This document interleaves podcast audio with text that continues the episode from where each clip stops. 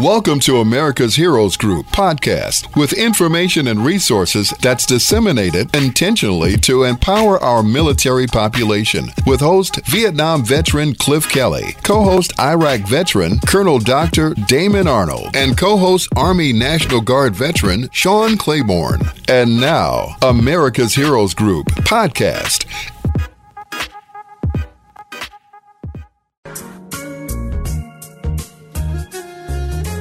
Welcome back to America's Heroes Group, this time with our roundtable partner, the Veterans Legislative Voice, and our AHG correspondent. Today is Saturday, September 23rd, 2023. September is National Suicide Prevention and Hispanic Heritage Month. Our host is Cliff Kelley. I'm Sean Claiborne, the co host.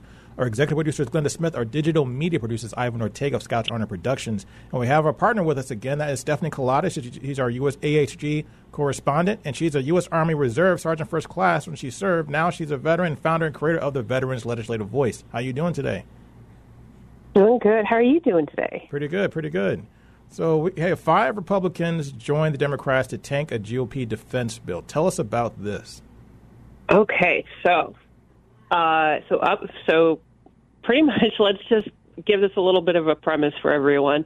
Every year, the Congress has to pass at least 12 appropriation bills to keep the government running. The most famous one is the National Defense Authorization Act, NDAA.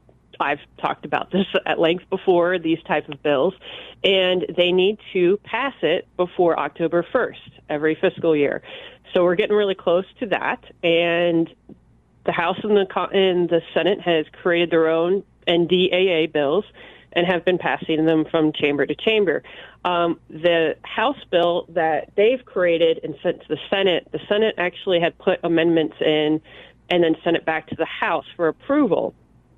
What happened recently with these five Republicans was that uh, the House needed to bring to a vote just to debate about the bill, to talk about it, not even to vote for the passage of the bill. And five Republicans joined the Democrats to vote against it. So that was, and was the, okay. Go, go ahead. Go ahead. The surprising part are a couple of those people that have done it. Mm-hmm. Um, most notably is Marjorie Taylor Greene because she's such a supporter for Kevin McCarthy, the House Speaker, that it's kind of surprising that she joined against him. And the others weren't so surprising. Um, they were others, uh, Andy Biggs, uh, Matt Rosendale, the obvious people from the Freedom Caucus that are typically in fights with Kevin McCarthy.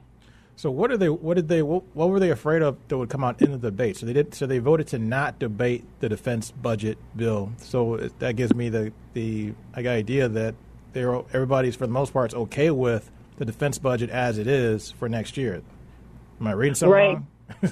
One of the things is that the House bill had a lot of things that the extreme right from the Freedom Caucus wanted in. Okay. But then when it was with the Senate, the Senate removed all of those like 99% of those. And uh, for example, it was the abortion. Uh, it was a little amendment in there to actually prevent the current DoD's uh, compensation for travel for reproductive care. Mm-hmm. That was one of the things we talked about at length, you know, in a couple of shows, our previous shows. Yes. Um, so that was one of the so that so that was possibly an attempt to try to reintroduce what the the the, uh, the Freedom Caucus. Oh, that's is that their name, the Freedom Caucus, or what do they call yes. it? Yes, yeah.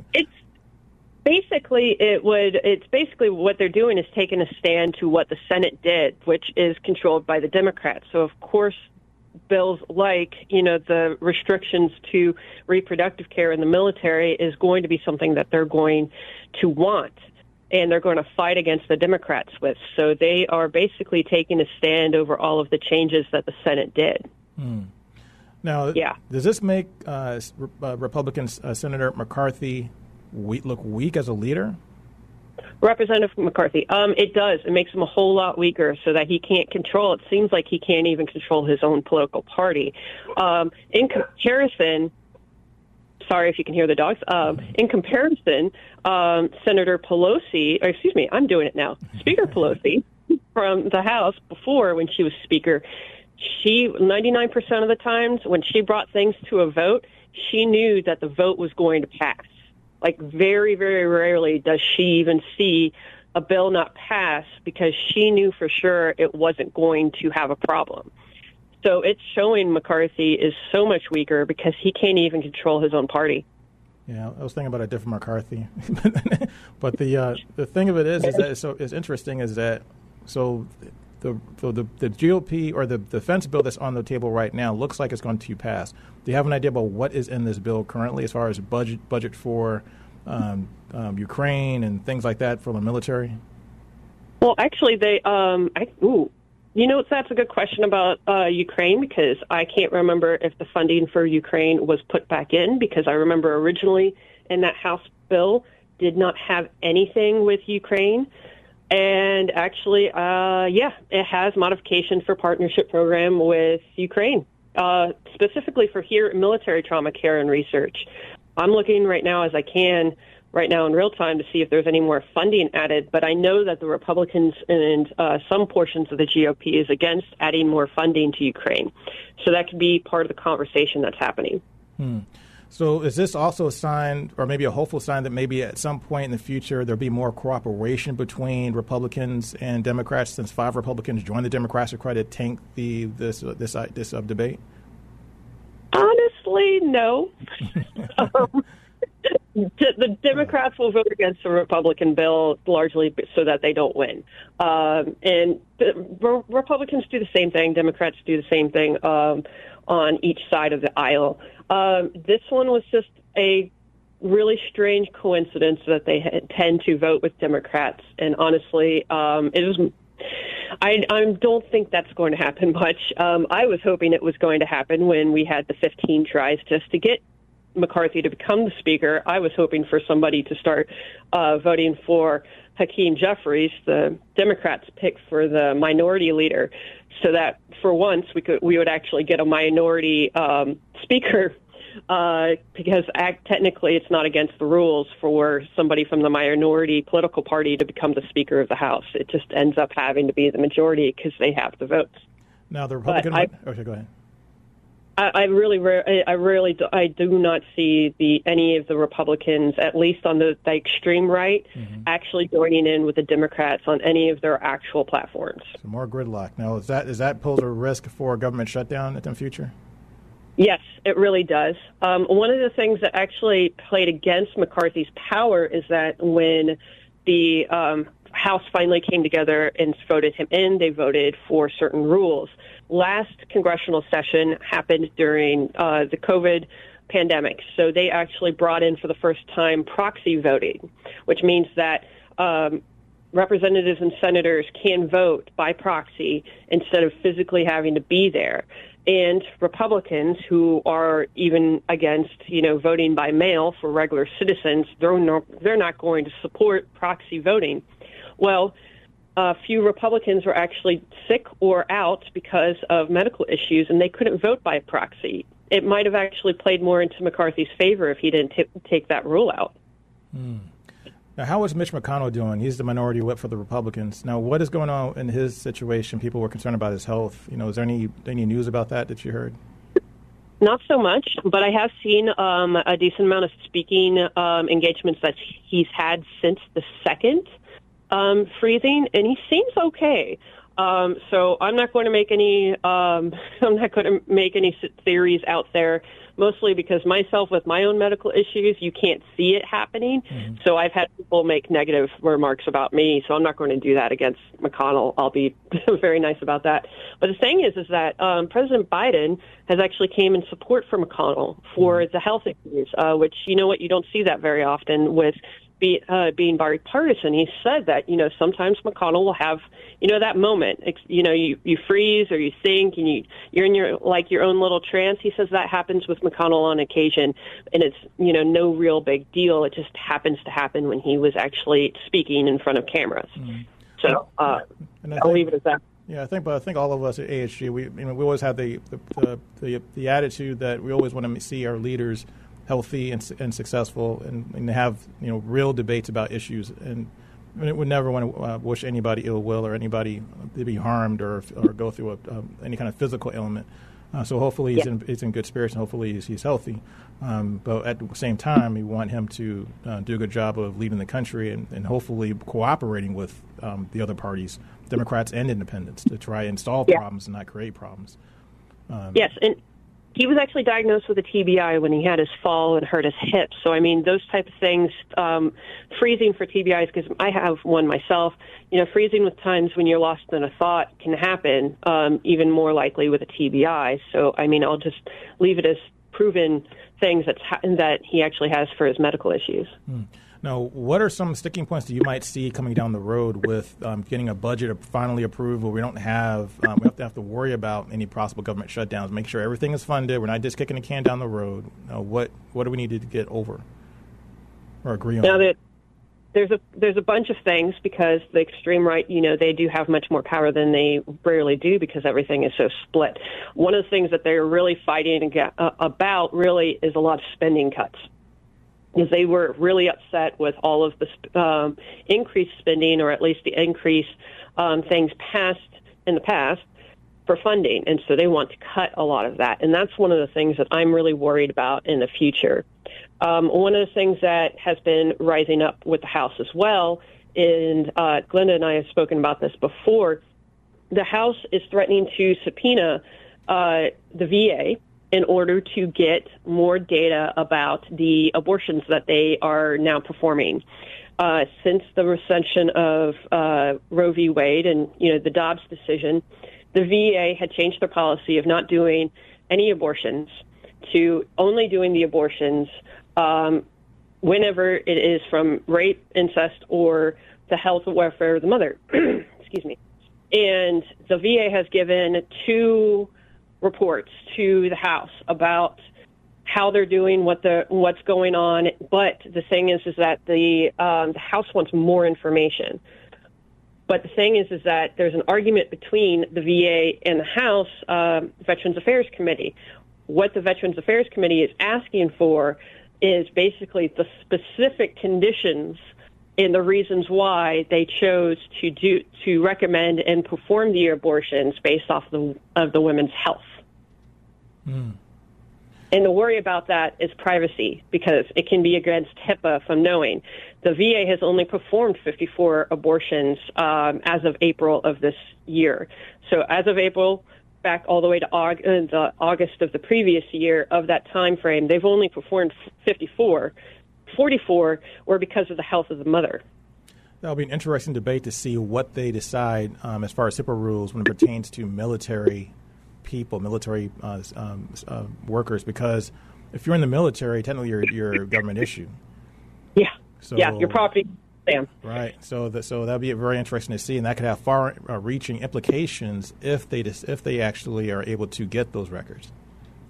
Well, because they're veterans and they're private citizens now, it's a little bit different. the thing is, is that they, the military has gotten in trouble before for accidentally re- releasing um, military personnel records. If you remember, there was a um, lady running for rep- as a representative, and Air Force had actually released her personnel files to the opposite opposition, and they basically found that she was a victim of military military sexual trauma, and that got out. Mm. So they're probably going to be acting a lot more stringent now on rules, especially for HIPAA. Mm-hmm. And we know who that is. He's going to be on our show later today, actually. But so the thing yeah. of it is, is, the thing of it is, it's, it's, it's, I think it's so disconcerting is that we still are not working together to solve problems. It seems like more political tit for tat and more of a chess play than actually trying to solve anything. Yeah, it feels like we're governing from from crisis to crisis. I found a quote a little while back about that. Is that we um, President Obama said after the 2013 uh, government shutdowns, he says we need to get away out of the habit of governing through crises, and it feels like we never broke that habit. Mm. So, what do, what are some of the other things that are happening in Congress right now that we need to know about? Oh well, other than the government shutdown. Well, one of the things that we've been watching right now is um, things that have been rolling down the road with Merrick Garland and uh, questions around that's going around with the Justice Department, which can get a little bit scary. I worry about how the Justice, Department is being involved because you know what? They help out with all the other agencies as well. If they're going to be so consumed with everything that's been going on now and everything in Congress, it can cause a lot of issues from there. Um, so that's where I'm getting a little bit concerned. It doesn't hit military and veterans directly, but you know what? It doesn't help with their workload. Hmm. Wow, interesting. So, what do you see as a pot? What do you, what's your? I asked you this question before. Do you? What's your? What's your? Uh, what you, what's your take on how likely we are to shut down? Um, I say that we're more likely to shut down than we were to default last June. Really?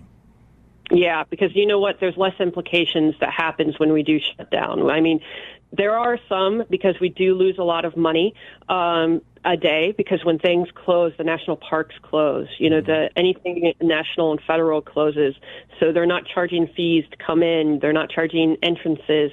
Uh, IRS agents are not working their regular workload to audit things.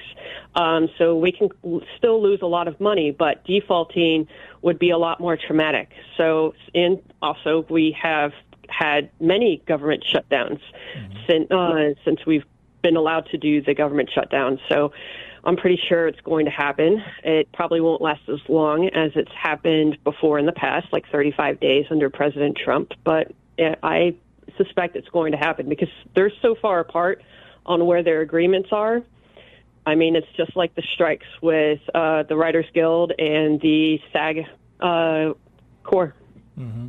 Now, what do, now we have a little bit of time left. What do you see come happening with the election? So the Republican Party um, are fighting amongst themselves without Trump. Yeah. We have about two minutes left to go into that. What are your thoughts on that? It's really up to the voters on what they understand, what is really going on. I really encourage a lot of people to try to dig in and understand what's what has been going on. Um, what I worry about is the possible lies that some of the politicians may spew out because of things that happen. Um, a few uh, politicians may say that we're saving money by doing the government shutdown, but w- like my example before, you're actually losing more money because you're not collecting, you're not paying bills and things like that.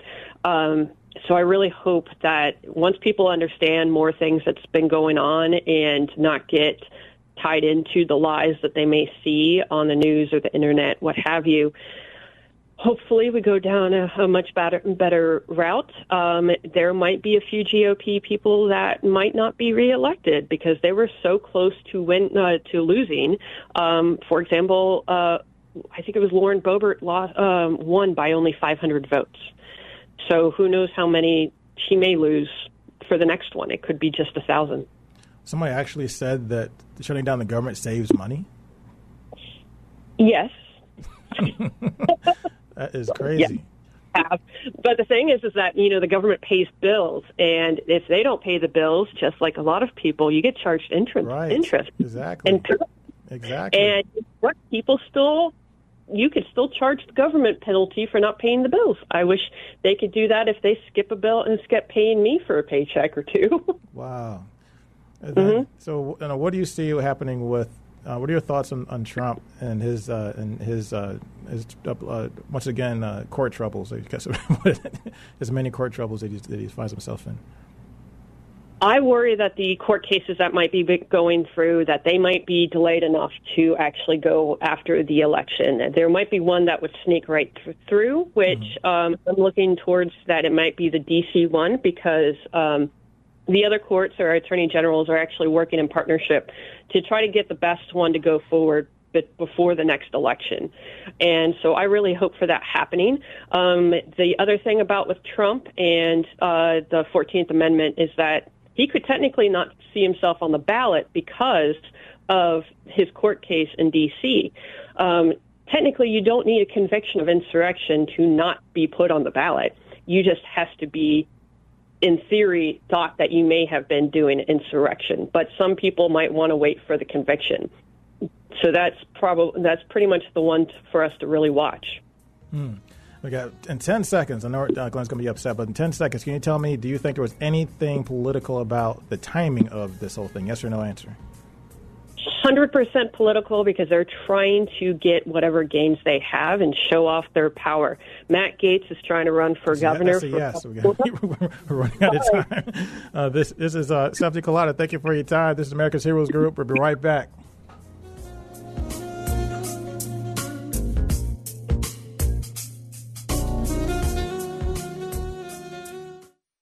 Thank you for listening to America's Heroes Group podcast. Don't forget to subscribe so you won't miss an episode. And for more details, visit americashg.org.